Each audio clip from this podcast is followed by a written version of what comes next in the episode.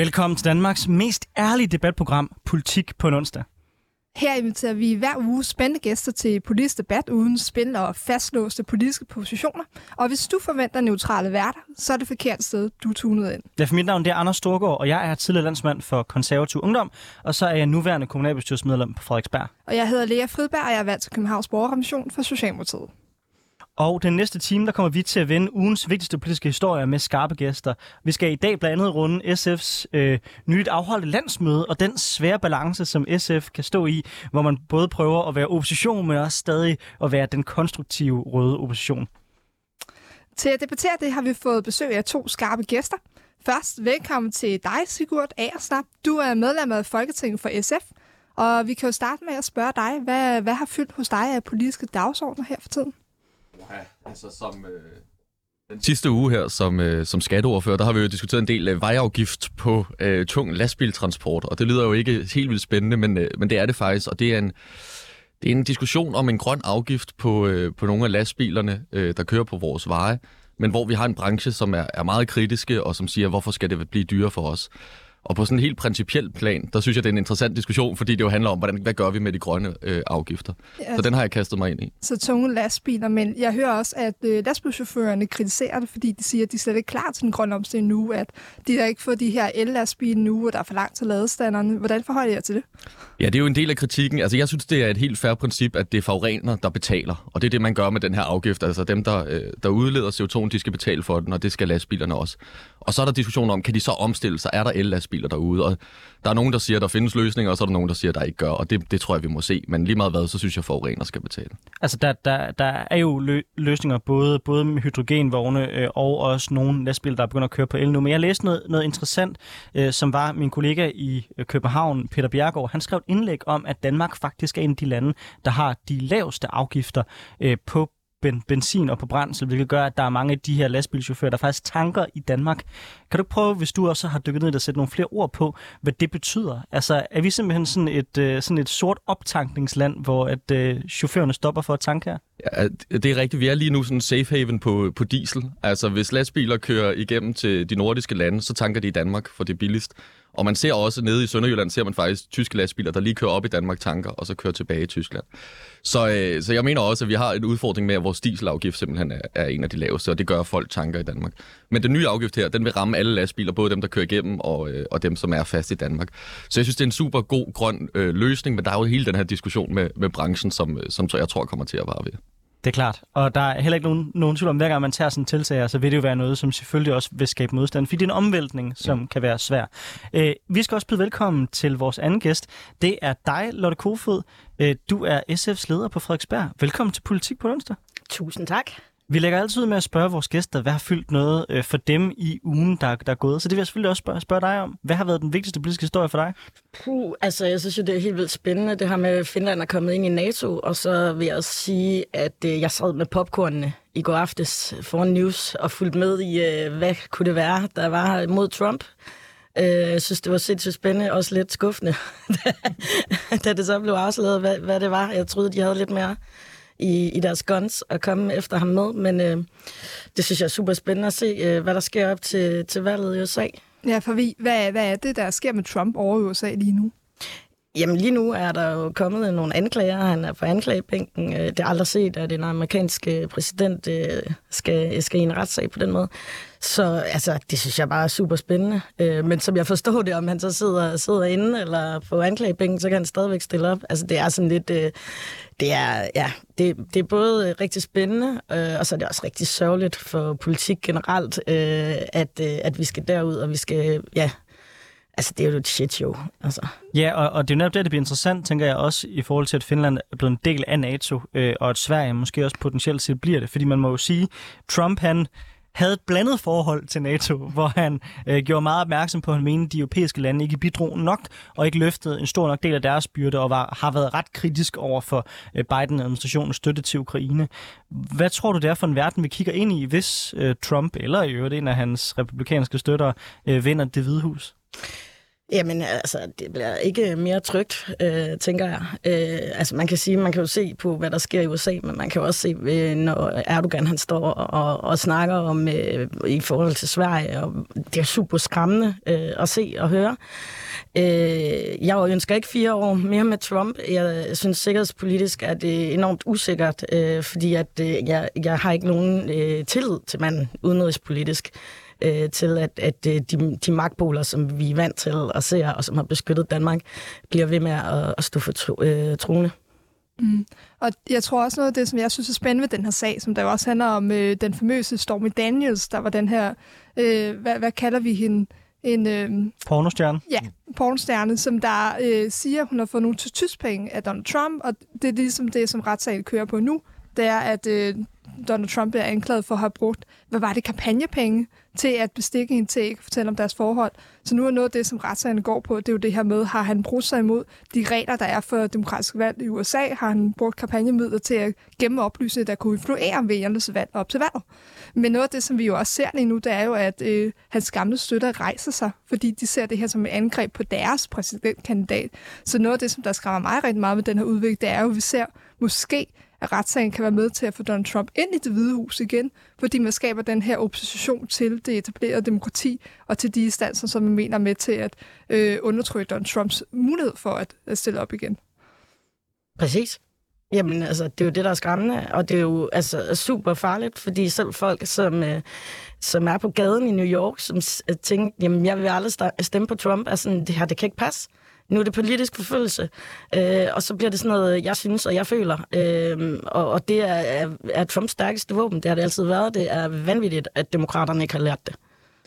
Jeg synes, der er noget interessant i sagen også, når, øh, når det juridiske og det politiske bliver blandet sammen. Altså, så er der bare altid problemer. Vi har set det i Danmark med, med rigsretssagerne, mm. og vi har jo kender det også fra U S A, at når der ligesom kommer øh, en juradimension ind til det, der ellers er politiske diskussioner, øh, så bliver det et helt andet spil, og så reagerer folk ret anderledes. Øh, og det synes jeg bare, øh, jeg kan virkelig godt være bekymret for, at den her retssag mod Trump, at det er jo noget, folk reagerer mod, fordi det føles som den juridiske elite, der nu kommer, øh, kommer efter deres øh, politikere, ikke? Men begår vi ikke godt den fejl igen og igen og igen, at vi også lader de her ting fylde så meget? Fordi jeg tænker, når jeg ser C N N stå og bare livesende og bare give mikrofonen til Donald Trump, fordi de ved, okay, der er en masse folk, der tuner ind, fordi det er spændende og det er dramatisk. Men det gør jo også samtidig, at Trump får enormt meget taletid, og han får enormt meget mulighed for at præge debatten. Begår vi ikke den fejl igen og igen, at vi også lader de her sager fylde enormt meget? Når jeg kigger på dansk international politik i de seneste ti år, synes jeg også, det er som om, at de her sager, de fylder mere og mere. Både fordi politikerne er blevet grovere og grovere i forhold til, hvad de er villige til at bryde af regler, men jo også fordi det er det, den politiske samtale, den kredser om. Det er Inger Støjberg-sagen, det er Mink-sagen, det er uh, Trumps tyspenge, det er, det er sådan nogle sager, der fylder enormt meget i politik. Kan vi gøre noget ved det?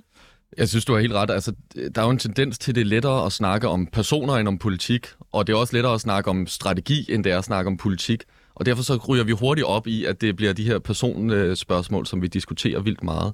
Og der tror jeg bare, at de juridiske slagsmål har jo meget konkrete personer på anklagebænken, meget konkrete øh, konsekvenser for nogle personer, som gør, at vi, øh, vi overdækker dem øh, fuldkommen. Øh, ja, så jeg, jeg ved ikke, hvad vi gør ved det. Jeg synes, i Danmark har vi det problem, at vi har jo et et helt vildt fokus på Folketinget. Nu er jeg jo kommet derind i kontra kommunerne. Der sker så mange spændende ting i kommuner og Europaparlamentet, som nærmest ikke bliver dækket, som er konkret politik i folks øh, hverdag. Men personer på Christiansborg, det bliver dækket øh, i meget høj grad. Jamen altså, hvis jeg skal tage ud fra den kommunale verden, så har det været fuldstændig vildt øh, at sætte skatten op på Frederiksberg øh, og, og spare på velfærd. Og den største shitstorm kom, det vores bibliotek. Øh, vi formidlede en børnebog og havde øh, inviteret øh, to dragartister. Altså proportionerne er jo fuldstændig vilde. Vi havde hele landets presse ude foran biblioteket den dag. Øh, øh, og så, altså, det er jo sådan, det, sådan, når man er lokalpolitiker, så sidder man bare og tænker, hvad foregår der? Altså, hvor er proportionerne? Og hvorfor tror du, det er tilfældet? Yeah. Jamen, det kan jeg jo kun gisne om. Altså, jeg tror, at øh, der ligger et kæmpe, kæmpe øh, hvad hedder det, ansvar ved journalisterne. Øh, jeg, jeg kender ikke en lokal politiker, der ikke tager telefonen, hvis der er en journalist, der ringer. Det er der bare ikke rigtig nogen, der gør. Øh, så ligger, altså, altså så, det der med, at man taler ned til, til folk ved at tro, at øh, deres øh, hvad hedder det, hverdag, øh, den ligesom den skal gemmes lidt væk, fordi det, det er ikke så interessant, men det skal helt op på den store, i, i det her tilfælde, sådan noget identitetspolitik, som, som er wokeness, som ligesom giver fælles konsensus, i, i hvert fald på Twitter og for journalister, men ikke en skid i folks hverdag. Vi har også et problem med, at vi har ganske få lokale medier, som dækker det lokale. Øh, fordi at øh, mediestøtten går øh, til, til de store, øh, hvad hedder det, øh, ja, til, til News og til Berlingske og så videre, ikke? Øh, så der er mange ting. Øh, så ja. Det synes jeg er en rigtig god pointe. Det her med, at vi generelt ser, at politik i dag jo, det skal helt køres op til kæmpe konflikter, til personsager, til ting, som der kan skabe sort-hvid polarisering. Fordi når man så på Draggate, eller hvad vi skal kalde den på Frederiksberg, så var det jo i virkeligheden ganske, ganske få, som der synes at det var et problem, at øh, dragartister kunne optræde for børn på et bibliotek.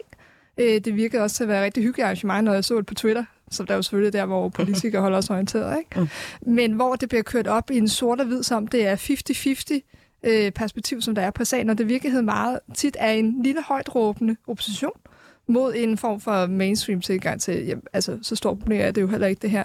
Og jeg tror generelt også, som øh, kommunalpolitiker selv, så ved vi jo godt, altså alle os, der står i det her rum, ikke? Vi ved jo godt, at politik halvfems procent af tiden er leverpostej, og det er konsensus, og det er enighed, og sådan de enkelte gange, hvor der kan opstå konflikt, får lov til at fylde hele sendefladen. Og jeg tror jo, det er det, der taler ind til, at øh, Trumps of the world får lov til at vokse sig så store, fordi de pludselig bliver repræsentant på det her med, øh, politik er kun konflikt, politik er krig, politik er øh, kaos.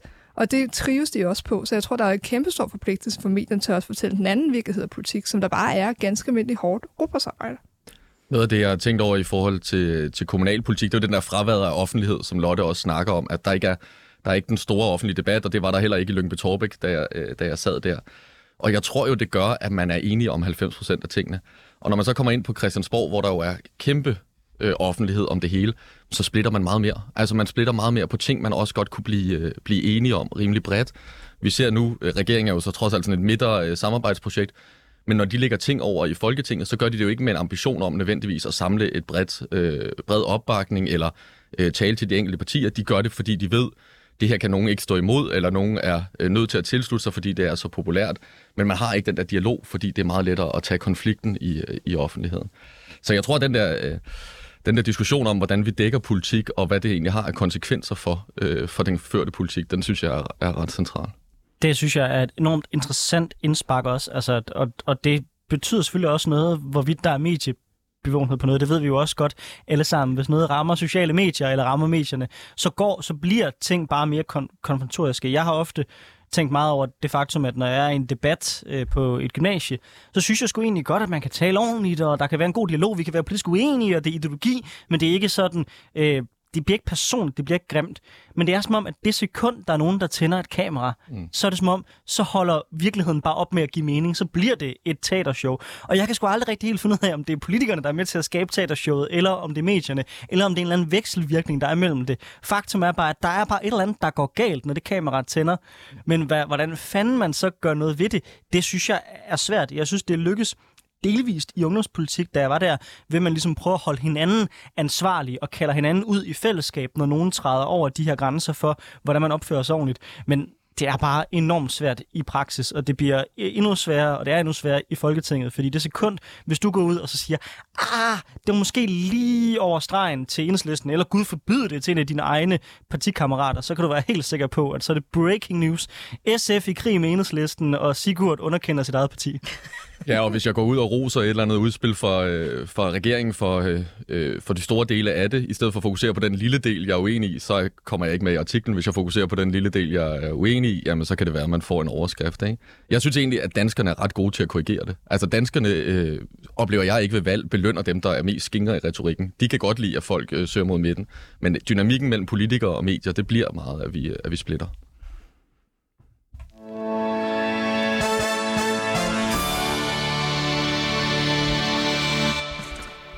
Du lytter til Politik på en onsdag med Anders Storgård og Lea Fridberg, hvor vi i dag har besøg af jer to, Sigurd Agersnap og Lotte Kofoed, henholdsvis S F'er i Folketinget og på Frederiksberg Rådhus.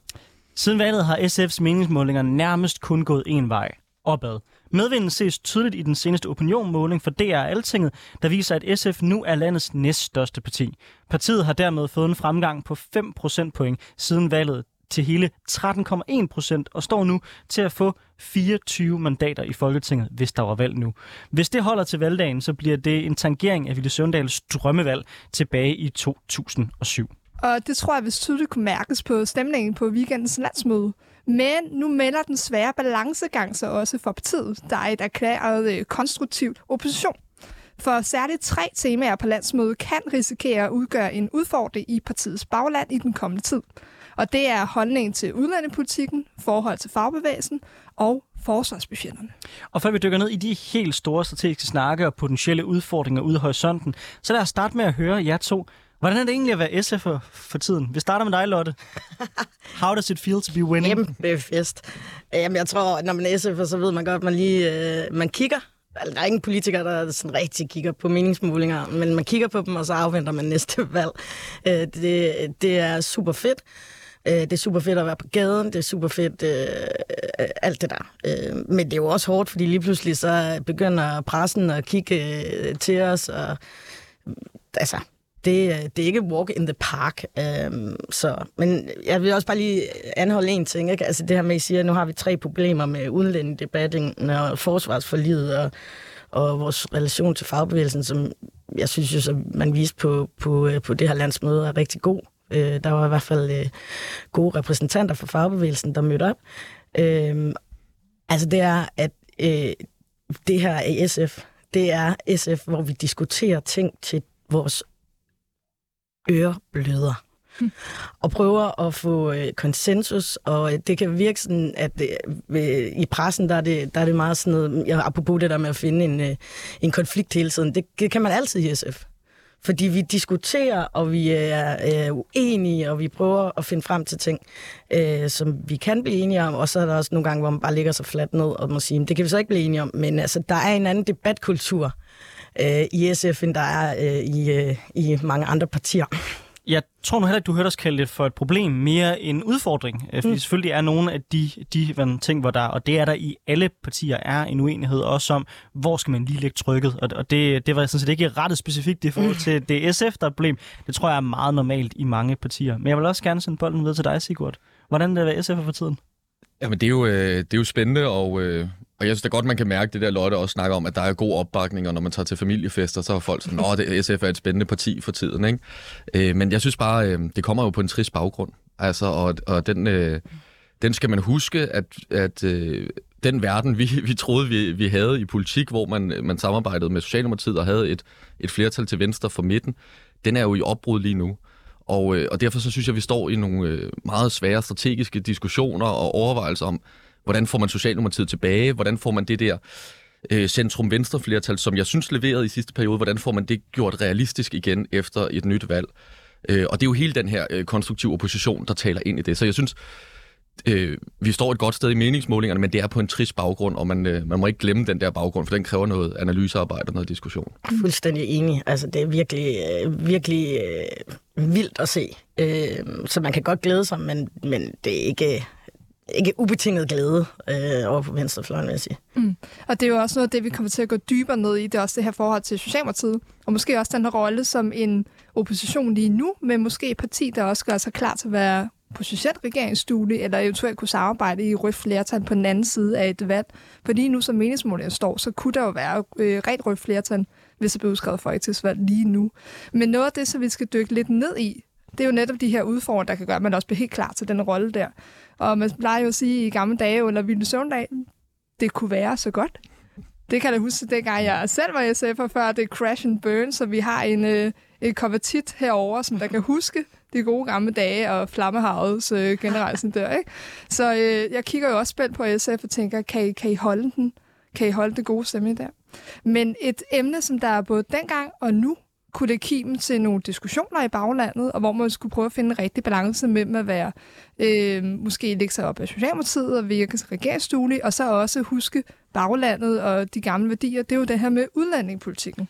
Ja, det er også dem, der kom op på landsmødet, hvor flere afdelinger og delegerede ønskede en opblødning af landsmødeudtalelsens afsnit om negativ social kontrol. Kritikerne mente, at formuleringen var for kritiske over for muslimer, blandt andet fordi de eksplicit kritiseres, at nogle kvinder oplever, at skilsmisse bliver forhindret af den lokale imam. Nogle mener, man er gået for langt til højre for at tækkes Socialdemokratiet på det her område.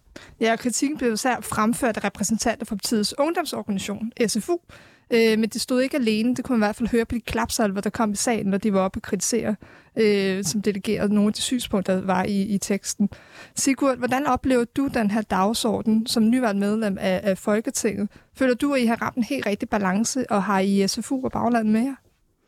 Jeg føler, jeg føler ikke, det er en ny diskussion. Det er en løbende diskussion i S F, og jeg synes jo, øh, udlændingedebatten er altid svær, fordi det, den er, man skal være retorisk meget præcis, og ellers så kommer hele diskussionen til at handle om retorikken i stedet for øh, det konkrete indhold. Og jeg tror ikke, øh, jeg oplever ikke, at der er en diskussion i partiet om sådan den konkrete politiske indhold, og hvad vi foreslår vi, altså både i forhold til vores asylsystem, men også hvad foreslår vi af, af boligsociale indsatser osv. Der synes jeg ikke, der er de store diskussioner. Men der er stadigvæk en diskussion om, hvordan taler vi om, øh, om problemerne.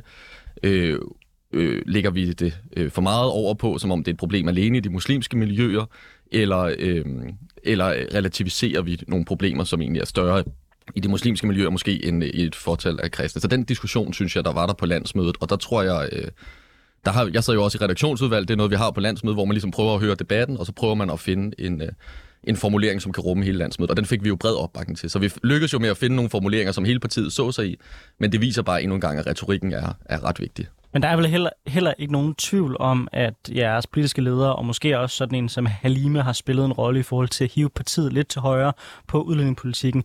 Og er det ikke meget normalt, det synes jeg i hvert fald selv, det er mit eget parti, og jeg kan se det mange andre, at udlændingepolitikken er noget, der splitter folk, fordi der selvfølgelig er en højre og en venstrefløj på de her spørgsmål. Jeg ved godt, det er helt forfærdeligt at sige, at man er på højrefløjen i S F, men i alle spørgsmål er der jo en, der ligger til højre og, ligger en, og en, der ligger til venstre. Så er det ikke meget naturligt, at sådan et område, når man tager et skridt indad mod, mod midten, selvfølgelig også giver nogle gnidninger internt?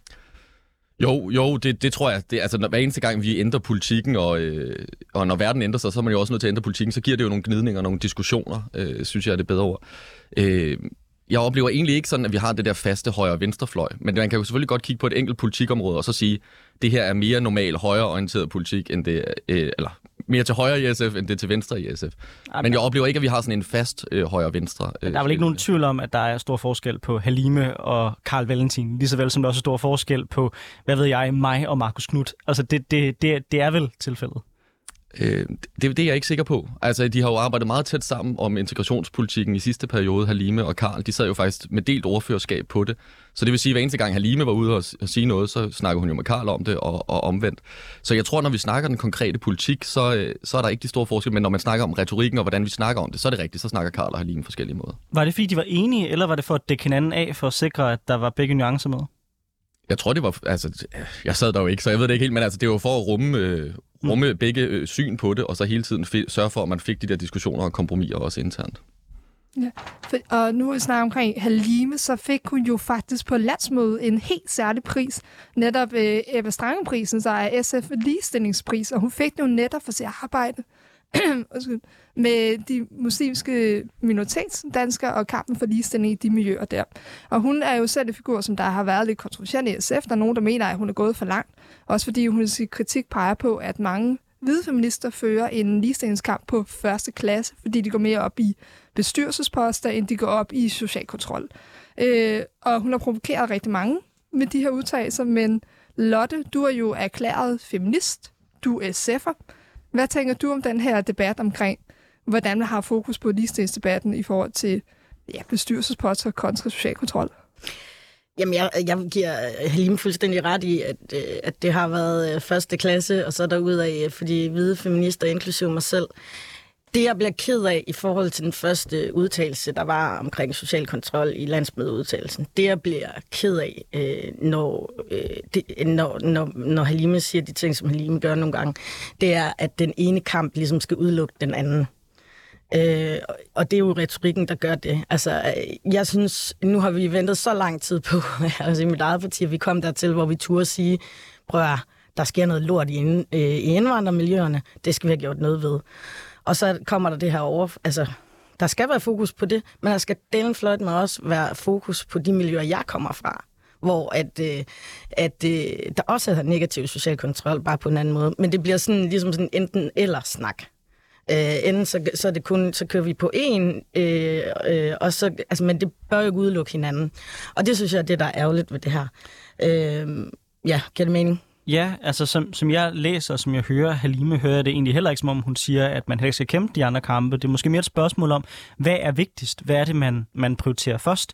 Mm. Øhm, og derfor synes jeg måske også, det er relevant så at spørge dig, altså hvad er den vigtigste kamp for dig af de to? Er det kampen mod social kontrol, for eksempel i indvandrermiljøerne, eller er det spørgsmålet om øh, ja, en ligestilling i forhold til bestyrelsesposter? Altså det, det er vel relevant nok at spørge, hvad der er det vigtigste? Mm, ja, men jeg, altså jeg kommer ikke til at vælge mellem de to kampe, for jeg synes, de er lige vigtige. Øhm, jeg synes, det er to Hvorfor? forskellige kampe, for jeg synes, det er to forskellige kampe.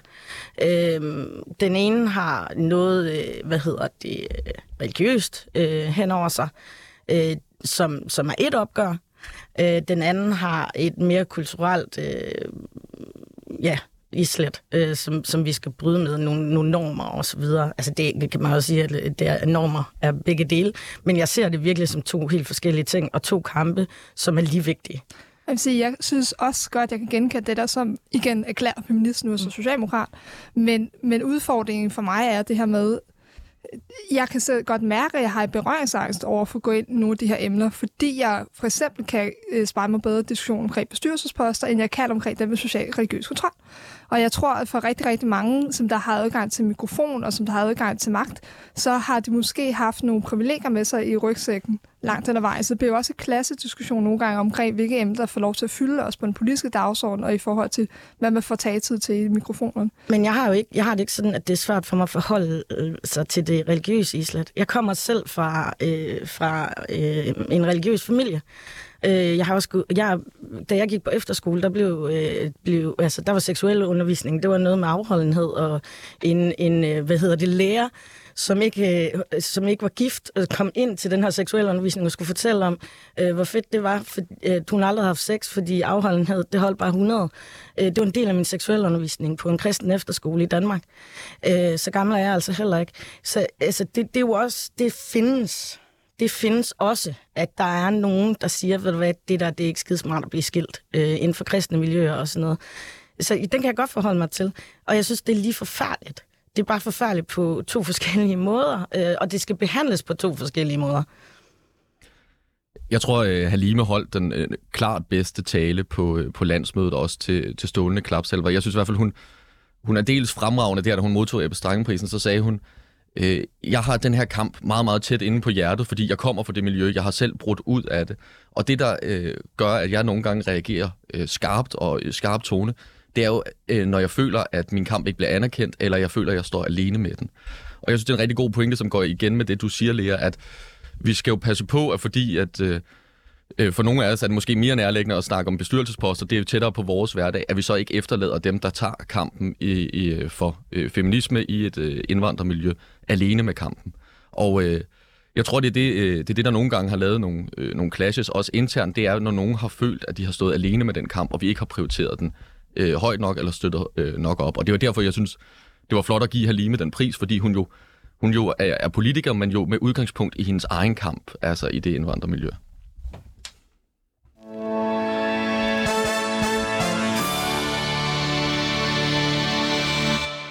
Du lytter til Politik på en onsdag med Anders Storgård og Lea Fridberg, og vi har i dag besøg af Sigurd og Lotte, vores S F'er fra henholdsvis øh, Folketinget og Frederiksberg.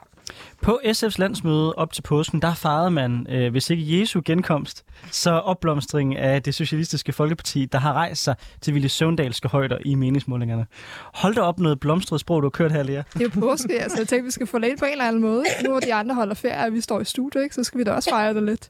Men øh, med til fejring af den her øh, påskefest, som I holdt, så var medlemmer af fagbevægelsen, der efter sagen omkring øh, Stor Bødedag har kastet den kærlighed, der før var tildelt mit parti, Socialdemokratiet, over på jer. Og det er jo lige til at stå og blive jaloux i det her studie. Der var både øh, F H-bossen Lisette Risgaard og tre F-formand Henning Overgaard, øh, H K's formand Anja C. Andersen og endelig formand for fagbundet FOA, Mona Strib, der kiggede forbi. Men selvom de taktfaste klap selve rungede i salen efter talerne, blev der pludselig meget stille, da Lizette Risgaard kom med et surp til partiet i sagen om Stor Bødedag. Her blev S F nemlig kritiseret, da man i sidste ende ikke vil gå hele vejen og udskrive folkeafstemninger omkring, hvorvidt helligdagen skulle afskaffes. Ja, så Lotte, Simon, hvad tænker I for at få klapsanden hele vejen hjem i hus? Skulle man så have gået hele vejen i den her Store Bødedag-sag og have udskrevet det, den folkeafstemning? Nej, det synes jeg ikke. Jeg synes, at det vil være et meget svært emne at bede danskerne tage stilling til. Altså, når det bare er et rent finansieringsforslag af noget andet, så tror jeg, det er svært at, at sætte det til folkeafstemning. Så jeg synes, jeg synes simpelthen, at afstemningstemaet var svært at sende til folkeafstemning.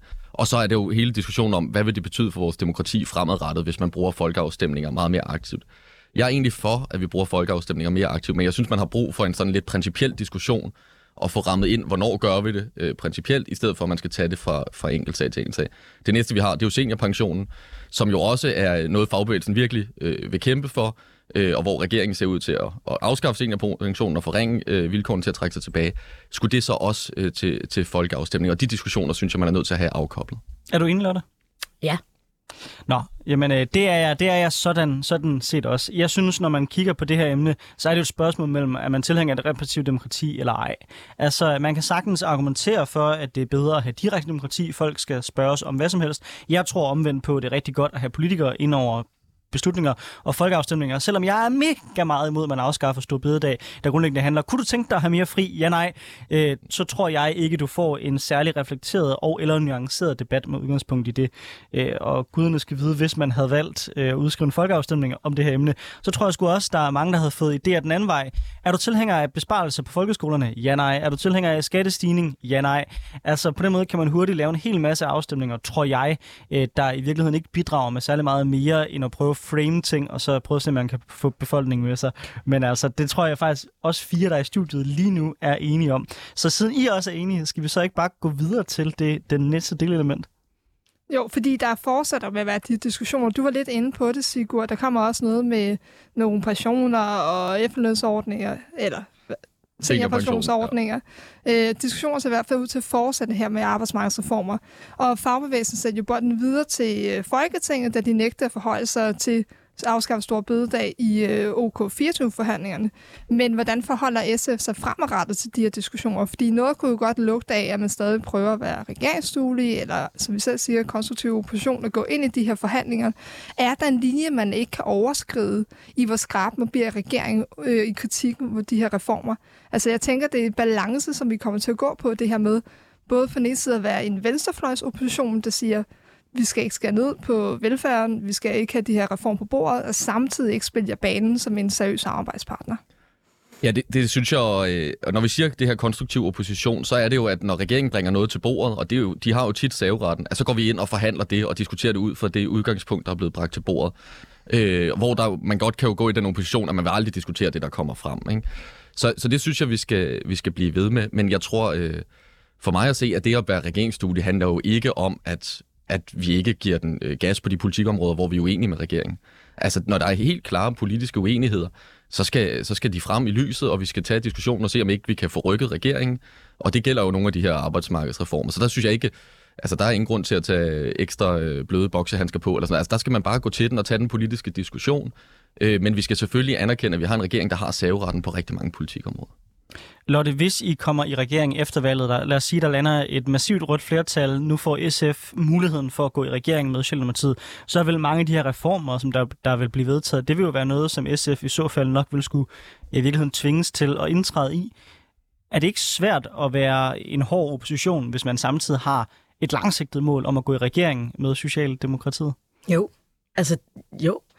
Jeg plejer altid at sige, det er sådan, at for det første, så er jeg medlem af det parti, jeg er mest enig med. For det andet, så er det fedeste ved at være medlem af S F, det er, når vi er pragmatiske, og vi lander tingene sådan gode steder. Når jeg hader allermest at være medlem af S F og skriger allermest i buden, så er det også, når der er nogen, der siger, at nu er vi pragmatiske, og jeg synes, at vi skulle have... have sat linjen et eller andet andet sted, end, øh, end, end hvad man bliver enige om. Det er den evige dualisme, man har inde i sit rødgrønne hjerte som S F'er. Det er, hvornår er vi der, hvor man ikke kan tåle mere, og hvornår... Og sådan er det. Øh, og det, nu har jeg været med i så mange år, at, øh, at nu ved jeg sådan, nu kender ligesom, øh, hvad der kommer til at ske, når vi skal have de her øh, snakke og sådan noget, og det er fair. Øh, men, men det er jo også, altså, der er jo den her med også, øh, folk siger, at S F gik ud af regeringen sidst på grund af Goldman Sachs, og jeg ved ikke hvad. Det gjorde vi ikke i min optik. I min optik gik vi ud, da, da Tomøre, og inden vi var kommet ind, da Tomøre og Ville i Sønderjylland øh, afskaffede vores medlemsdemokrati, og gjorde vores hovedbestyrelse øh, meget, meget mindre, øh, og så videre. Øh, så, så der, øh, og nu har vi arbejdet på øh, i mange år for det her medlemsdemokrati til at køre, og at folk har steder at gå hen og sådan noget. Og det er der, det kommer til at betyde, at det er anderledes nu, end det var engang. Det er, at der er et sted for en S F at gå hen, hvis man skriger i puden, eller hvis man synes, det hele er fedt. Og det er, øh, det er simpelthen det afgørende, det er det, jeg synes, at man øh, ligesom øh, glemmer lidt i de her diskussioner om, hvad kan S F nu, som de ikke kunne før og så videre. Det er afgørende, at som S F'er, vi vil bare gerne diskutere, som jeg sagde, til øjne og ørebløder, øhm, men vi har en måde at få en helt anden måde at gøre det på i vores partiorganisation. Ja, fordi noget, der bevæger sig, du snakker om der, det var jo også dengang, Vilde Søndag sagde, at man skulle gå fra at være en vagthund, der kunne kritisere regeringen og holde øje på med uligheden, til at være en magthund, som der var inde i regeringen og med til at forme landets fremtid. Men Sigurd, du har jo skrevet et indlæg i Altinget for nylig omkring det her med øh, midterregeringen, hvor de siger, at øh, analysen er, at velfærdsstaten blev skabt på midterpolitik. Altså det her, man var konsensusdrevet, og man gik sammen på tværs af politiske fløje og lavede nogle velfærdsreformer. Og det siger du jo er en fejlanalyse, at det var et øh, rød Øh, at det var jo rødt flertal, som der skabte den her velfærdsstat. Så jeg, jeg kan ikke være med at tænke på det her med, hvordan kan man gå så kritisk til regeringen og tage baglandet med og huske den øh, venstredrejede tolkning og analyse af velfærdsstatens ophav, og samtidig gå konstruktivt ind i de her debatter. Altså, hvor langt kan man strække den grænse? Og først så er jeg jo sindssygt glad over, at der er nogen, der har læst det indlæg, jeg har gemt godt inde på Altinget et eller andet sted. Men, men jeg synes, det var en central diskussion, fordi der er jo en tendens i Socialdemokratiet til, at når man, når man gør et eller andet, så begrunder man det med historien. Og det er, det er der nogle socialdemokrater, der er virkelig gode til, og derfor kunne man også lige pludselig høre som om, at velfærdsstaten var det her store midterprojekt lavet hen over midten. Og det mener jeg ikke, det er. Altså jeg mener som Anker Jørgensen, at fremskridtet er presset frem fra venstre, og så har man selvfølgelig i Danmark indgået kompromiser på tværs. Men dem, der har kæmpet for en større velfærdsstat, det kommer ude fra venstrefløjen og de venstreorienterede socialdemokrater. Øh, og det, det er jo en grundlæggende analyse som S F'er, at, at når man skal udvide øh, velfærdsstaten, øh, når man skal sikre, lige nu ser vi jo en masse kommuner, der er nødt til at skære ned, når man skal sikre penge nok til fremtidens velfærd, jamen så er man nødt til at bruge det venstreorienterede øh, flertal. Og derfor så synes jeg, at en af de grænser, der er tydelige med den her regering, det er jo den økonomiske politik. Altså jeg mener, det er meget tydeligt, at der vil blive ført en borgerlig økonomisk politik. Man har optaget arbejdsudbuddet, optaget af, af skattelettelser. Og, øh, og det synes jeg, vi skal give et klart modspil til at sige, at der er et alternativ. Det er sjovt, Sigurd, fordi lige så øh, vanvittigt, som du synes, ideen om sådan et centrumpolitisk projekt der er, lige så vanvittigt, synes jeg, ideen om blokpolitik er. Altså, det er jo et faktum, at S F, hvis du går længere tilbage i jeres historie, var uden for indflydelse i enormt mange år. Altså, mange af de store fremskridt, de er rent faktisk indgået ved, at Venstre, Konservative, Socialdemokratiet og Radikale har sat sig ned sammen og fundet løsninger, hvor S F stod udenfor. I nyere politisk historie, ja, der har S F taget mere ejerskab og gået mere indad mod, mod, mod midten. Men at gøre det her til, at der, der kun er kommet fremskridt fra Venstre, synes jeg er ret vildt. Plus Blokke antager, at jeg skal være mere enig med Nye Borgerlige, end jeg er med Socialdemokratiet. Og jeg må bare sige, spoiler alert, når man står på centrum højre, og man kigger om på den anden side i midten, så kan det godt være, at den ene farve er blå, og den anden farve er rød, men selvfølgelig er vi tættere på hinanden, end vi er på yderfløjene. Det siger jo sig selv, når du har et politisk spektrum, hvor nogen er inde på midten, og nogen er ude på yderfløjene. Så i virkeligheden, er det ikke mere ærligt med sådan en regering ind over, ind over, ind over midten? Den er trods alt klar om, at de folk, der har mest til fælles, de ikke lader som om, at de er mest uenige. Og det siger jeg, selvom jeg faktisk er imod den regering, men ja, ja. Jeg skal jo også være djævelens advokat. Ja. Der, altså, jeg, øh, jeg synes, der er, jo, der er jo to elementer i det her. Der er jo, for det første øh, har dansk politikere altid taget bestik af, hvor lå flertallet. Og det har man jo gjort traditionelt i sådan en højre-venstre-akse, som du kalder blokke.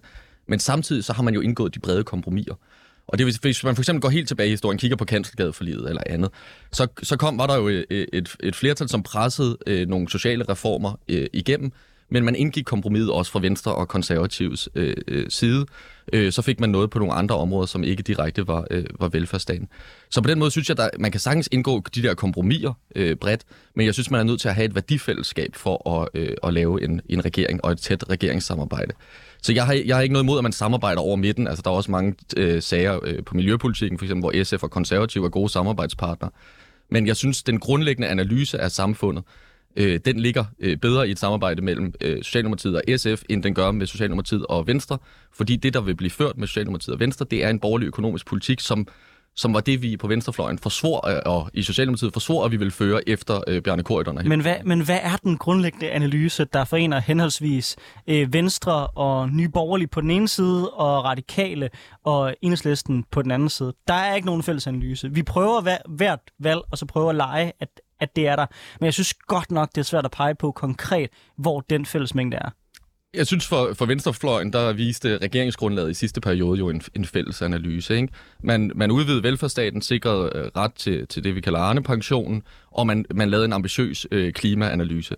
På højrefløjen er jeg enig i, der har jeg svært ved at se den, det sprede. Altså, for øh, fordi... det første var den klimaanalyse, den var Venstre og Konservative enige i, så det var i virkeligheden et meget bredere spektrum. I forhold til Arne-pensionen, så var de radikale imod, men det var sådan noget, de gav sig på for at få noget andet. Så ud fra den devise kunne man jo lige så godt have, have sagt, at det ikke er en fællesmængde, der forener, men det er et kompromis, som man laver. Det samme, du lige kritiserede, øh, de forlig, hvor Venstre og Konservative var med tidligere. Jeg mener jo, halvfjerds procents målsætningen var jo var jo noget, man, man, det er rigtigt, man rykkede Socialdemokratiet fra tres procent til halvfjerds procent, men det var jo noget, Venstre og Konservative stod meget klart imod i hele valgkampen. Siden har man så tilsluttet sig halvfjerds procent målet, ikke? Øh, men det, det er rigtigt, det, der vil også, når man laver øh, radikal til Enhedslisten, vil der også være øh, kompromiser. Men jeg mener, der er et værdifællesskab, i hvert fald i det, der hedder S F, Socialdemokratiet og Enhedslisten. Jeg skal jo lige rette, der Konservative til, tilsluttede sig halvfjerds procent målet ved vores øh, landsråd, der var lige op til valget. Beklager. Men, men man lige, altså, er det jo ikke her, hvor det, nu kan vi sidde det der, ved det der øh, og, øh, men er det ikke her, hvor at S F lige præcis spiller en rolle med at være det parti og stå inden for at være folkesocialister, og så gå ind i de forlig, hvor det giver mening, og så holde sig væk fra dem, hvor det ikke giver mening? At man tager øh, snakken fra forlig til forlig, så altså, er det ikke det, du efterspørger, Anders, lidt? Altså, hvis du ikke synes, at blokpolitikken er, er fedt, er det så ikke det, vi letop kan få ud af, altså det bedste ud af den dårlige situation, som vi vil sige, vi er i lige nu, øh, at vi så kan være frie til at gå ind og påvirke, og så kan vi lade være, hvis vi ikke har lyst. Øh, og det der med at være konstruktiv, jamen altså, vi har jo i mange år, synes jeg, alt for mange år, været sådan øh, med til at råbe ud fra sidelinjen, og nu er vi kommet ind i kampen de sidste mange år, det belønner vælgerne. Øh, Altså, det, nu, det, det må Enhedslisten gøre, så må de stå og råbe, og så må vi tage ansvar. Og det ved jeg som, øh, som S F'er, at det gør ondt nogle gange, og nogle gange så er det bare det, der skaber fremdrift. Mm. Mit håb er jo, er jo så bare, at øh, dysfunktionel som den her re- regering nu er, at den trods alt så bliver døden om ideen øh, om en øh, fælles blok. Fordi så, den, så har den trods alt bidraget med et eller andet godt, hvis vi kan vende tilbage igen til det, der mere kendetegnet dansk politik i halvfemserne, firserne og halvfjerdserne, nemlig en højere grad af, af, af samarbejde og ikke en så fasttømret idé om blokke. Men på den måde er politik jo også lidt ligesom kæresteforhold. Man kan komme til at tage hinanden for givet, ikke? Om det er så på den ene eller den anden fløj, så kommer man til til sidst at tage hinanden for givet, og nu får vi rystet posen, der kommer en, øh, en elsker ind for siden, og så kan det være, øh, at, øh, at, øh, at det bliver lidt mere spændende at arbejde sammen og være i et forhold bagefter. Så der er S F tilhænger af åbne forhold? Jeg er altid tilhænger. Ja, det er jeg, jeg er for, i hvert fald.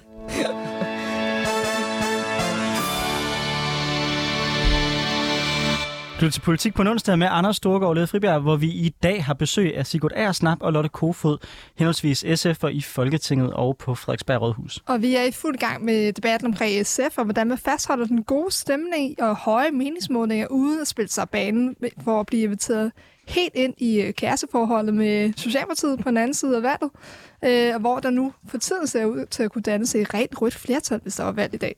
Særligt et punkt fyldte i formandens tale på årets landsråd, nemlig forsvarspolitikken. Formanden Pia Olsen Dyr er indtil videre lykkes med at få baglandet med i det nationale kompromis og øgede investeringer i forsvaret. Men hvor langt kan man trække det gamle pacifistiske parti, før baglandet det reagerer? For udfordringen er jo lige nu, at vi bruger endnu flere penge på krudt og kugler, end vi plejer at gøre, men statsminister Mette Frederiksen har også lagt op til, at der skal bruges endnu flere midler til forsvar i fremtiden. Så hvor mange penge, der ellers skulle være gået til, lad os sige, pædagoger og minimumsnormeringer, som der i dag bliver brugt på krudt og kanoner, kan baglandet i S F komme med til, før det skaber ravage i det gamle pacifistiske parti. Så tror jeg, du skulle have sendt den videre til, til, til dig, Simon. Jamen, øh, øh, det, er jo, det er jo et godt spørgsmål. Altså, det, det vi har snakket i, i aftalen for sidste år, det er jo de to procent. Øh, og, øh, og det, der kommer et forsvarsforlig på nu, det er jo, hvordan udmønter man det. Øh, jeg synes, det er svært at forudse, hvordan, øh, hvordan verden og forsvarspolitikken udvikler sig. Altså, øh, hvis vi stod her for halvandet år siden, så havde vi nok ikke regnet med, at vi ville, øh, S F ville kæmpe for, at man kommer op på to procent og være med i en aftale om det. Og, øh, og derfor så skal man passe på med at, øh, med at spå meget langt frem. Øh, jeg tror, som det er lige nu, så er man jo nødt til at investere i forsvaret, men der er jo også en hastighed, vi kan gøre det med, for der mangler jo, der mangler jo våben på de internationale markeder, øh, og man kan ikke opruste det danske forsvar meget hurtigere, end der ligger i den to procent-aftale. Jeg tror, at som konservativ, så har man lidt det samme forhold til det her med forsvarspolitikken, som S F har det i forhold til øh, øh, psykiske lidelser og mangel på ressourcer, der man har råbt og skreget om det i tusind år. Nu råber og skriger alle om det, mm. men man føler stadigvæk, at det går rimelig langsomt. Altså, hvad er der sket med, med S F? Jeg kan huske dengang, da I øh, sammen med Enhedslisten kørte sådan nogle kam- kampagner om, hvor mange pædagoger man kunne få øh, for et kampfly. Altså, jeg ved godt, at verden har ændret sig, men, men, men kunne man ikke godt sige, at det måske er sådan lidt Johnny Come lately-agtigt? Jo, det, det, det kan jeg godt forstå, hvis man siger som konservativ, og man har kæmpet den kamp. Øh, jeg tror jo, vi, vi siger jo i S F, altså det berømte ord fredsdividenden. Altså når der er fredstider, så skal vi ikke bruge mange penge på forsvaret. Så skal vi bruge så lidt som muligt. Men det er klart, at når der er krigstider og usikre tider, så er man jo, så er man jo nødt til at opruste. Så vi havde en stor diskussion på landsmødet sidste år især om, Øh, kan vi gå med til, til at øh, opruste, og det blev vi jo ret enige om, at øh, vi kan ikke være mere pacifistiske end i krigstider, er vi nødt til at sikre vores egen sikkerhed. Men Simon, er det ikke ligesom at købe forsikring, når huset er gået i brand? Altså skal man ikke... Øh... Sigurd. Altså, ja, ja, Sigurd, undskyld. Ja. Ja. Øh, øh, jo, altså vi har jo den store forsikring, der hedder NATO, vil jeg, vil jeg nok sige. Ikke? Men det er klart, at øh, når U S A trækker sig ud af, af NATO, så synes jeg da, at de konser... og når man hører de historier, man gør om, øh, om forsvaret, så kan man jo måske godt sige, at har vi, har vi sparet lige lovligt i en, i en periode. Det kan jeg godt forstå, hvis nogle konservative vil indvende. Jamen, jeg vil bare gerne fortælle en lille anekdote fra baglandet, tror jeg. Så, altså, i to tusind og seksten, der var vi på landsmøde, apropos.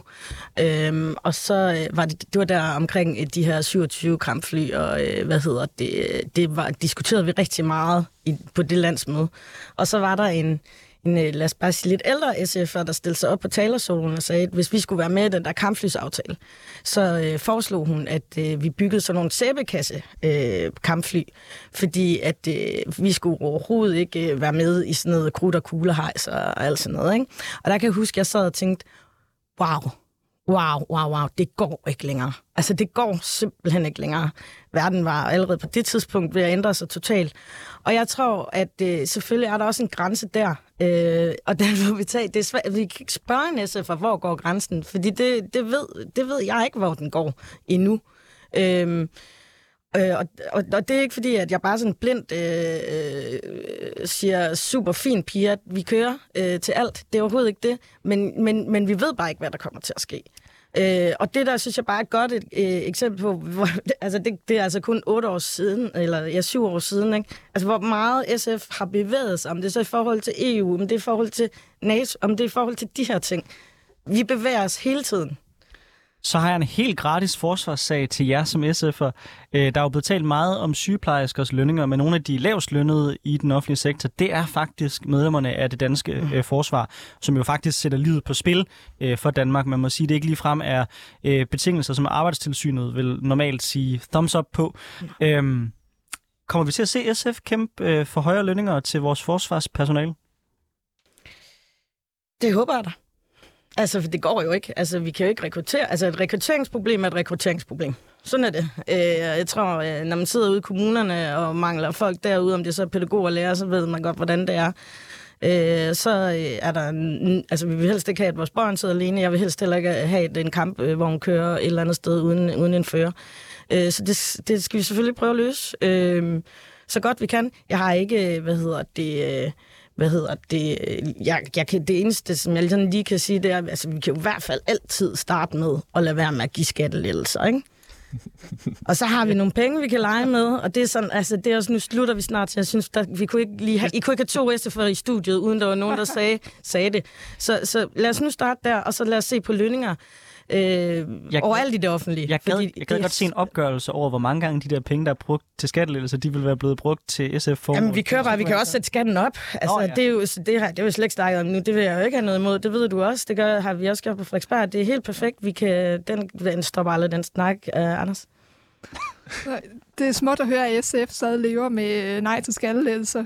Men, men jeg tror bare helt grundlæggende, nu snakker vi omkring, hvor meget S F rykker sig. Du siger selv, at det her rykker helt enormt meget på, lad os sige, ti år. Men i de temaer, vi har snakket om, både med udlændedebatten og med tilgang til reformpolitikken, og nu også i forhold til, hvor mange penge man investerer i forsvaret. Jeg tænker jo, hvis man er med til at rykke til højre, er man så ikke bange for for eksempel at tabe nogle stemmer til Enhedslisten? Er man ikke bange for at overlade den der klare venstrefløjsstemme og klare kritik øh, til et andet parti, fordi man måske rykker lidt mere mod midten? Men nu... Ja, undskyld, men, men, men nu... Jeg sad jo og, og, og så på meningsmålingerne efter det her med Stor Bødedag, og så, der havde alle journalister sagt bål og brand og gave til Enhedslisten fra S F. Jamen, der skete ingen skid. Vi, vi, vi, vi, vi holdt den øh, i meningsmålingerne, og det tror jeg også... De, nej, jeg tror, de gik lidt frem, men det var jo peanuts. Altså, danskerne gider jo ikke det der råberi og i storbyerne hen på, på den yderste venstrefløj længere. De har jo regnet ud, hvad det, hvad det går ud på. Det bliver aldrig til noget. Hellere sidde ved bordet. Hellere gøre noget. Jeg, jeg, jeg synes måske ikke... Helt historien holder. Altså, det er jo rigtigt, at S F har rykket sig de sidste ti år, men hele S F's historie har man rykket sig, hvis man kigger tilbage i en ti-årig periode. Altså, partier er jo hele tiden i bevægelse. Og jeg tror for os, så kan det føles de sidste ti år som en stor bevægelse, men jeg tror for, øh, for dem, der var, der var unge i nullerne, så føles bevægelsen op gennem halvfemserne som, som en kæmpe stor øh, bevægelse. Så, øh, så jeg tror, at når, når te, terræn og, og kort ikke passer sammen, så er man nødt til at følge terrænet, og derfor er partier hele tiden nødt til at og rykke sig. Og der synes jeg ikke, jeg synes ikke, vi rykker til, til højre. Altså det synes jeg er en, en forkert fortælling. Jeg synes, der er, der er nogle områder, hvor vi har nærmet os Socialdemokratiet mere, men der er også nogle områder, for eksempel på skattepolitikken, øh, boligskatteaftalen, som er et stort øh, forlig på Christiansborg, hvor vi, jo, hvor vi jo ikke er med, og hvor der stadig er en, er en klar kant. Så der, så der er jo begge bevægelser på forskellige øh, politikområder. Ja, lige nu laver... Men Sigurd, Sigurd, kan vi trods alt blive enige om, at Pia Olsen Dyr nok befinder sig en lille smule til højre i forhold til Axel Larsen? Men det gør de fleste i dansk politik, tror jeg, ikke? Ja. Men igen, det er jo den der balance, ikke? Altså lige nu laver vi jo, prøver vi jo at finde løsninger på P F A S sammen med Enhedslisten. Altså, det er jo øh, på den måde en rigtig, rigtig god øh, position, S F har, og det er også derfor, at, øh, at vælgerne øh, belønner os. Det er måske rigtigt nok. Jeg kigger bare på, hvad der sker på højrefløj for tiden. Der blev man jo kritiseret for at rykke for meget mod Socialdemokratiet til venstre, og lige pludselig blomstrede det op med alle mulige nye højrefløjspartier, Nye Borgerlige og Liberale Alliance og alle mulige typer derovre. Jeg kunne godt være spændt på, at man så en lignende udvikling på venstrefløjen, hvor at hvis man ser nogen blive mere, lad os sige, konstruktiv, at du så får behov, der lige pludselig opstår for at få et, et parti til venstre for Enhedslisten. Det, det tror jeg er, er rigtigt, altså, at øh, der kan opstå partier, når, når andre rykker sig. Øh, Alternativet opstod jo som en reaktion også på S F's regeringsdeltagelse, så det er jo helt, helt korrekt, det kan ske. Præcis. Sigurd Agersnap og Lotte Kofoed, tusind tak, fordi I i dag var med i Politik på en onsdag. Hvis man synes, det her det var et interessant program, så kan man høre dette og lignende på de podcast-platforme, som man typisk bruger. Vi anbefaler selvfølgelig fireogtyve syv's app, hvor man kan komme med kommentarer, forslag og idéer til, hvad det her program det skal tage op i de kommende programmer.